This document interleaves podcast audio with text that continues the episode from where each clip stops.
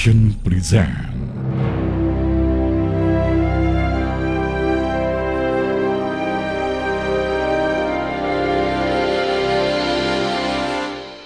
Assalamualaikum warahmatullahi wabarakatuh. Halo adik-adik, apa kabarnya hari ini? Saat ini kita sudah memasuki bulan suci Ramadan.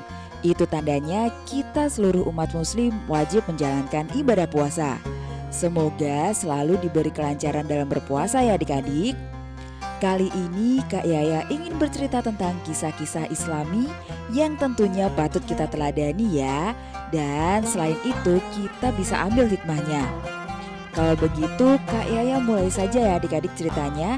Jadi selamat mendengarkan ya. Kisah ini diceritakan oleh Wahab bin Wunabi. Ia berkisah pada suatu hari seorang asing mendatangi Rasulullah Shallallahu Alaihi Wasallam. Namun Rasulullah Shallallahu Alaihi Wasallam mengetahui bahwa orang asing itu adalah iblis yang menyerupai manusia. Hai iblis, berapakah jumlah musuhmu dari umatku? Wahai Rasulullah, musuh besarku dari umatmu ada 15 golongan. Siapakah mereka itu? Pertama adalah engkau wahai Rasulullah, kemudian iman yang adil dan orang kaya yang rendah hati. Siapa lagi?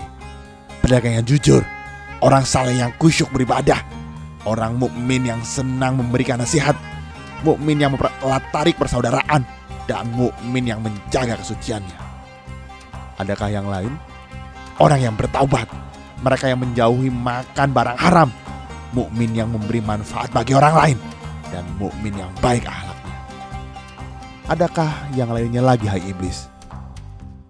Kemudian iblis sedikit menjauh merubah posisi berdirinya semula dan menjawab. Mukmin yang hafal Al-Quran, mereka yang sholat pada malam hari, dan mukmin yang gemar bersedekah.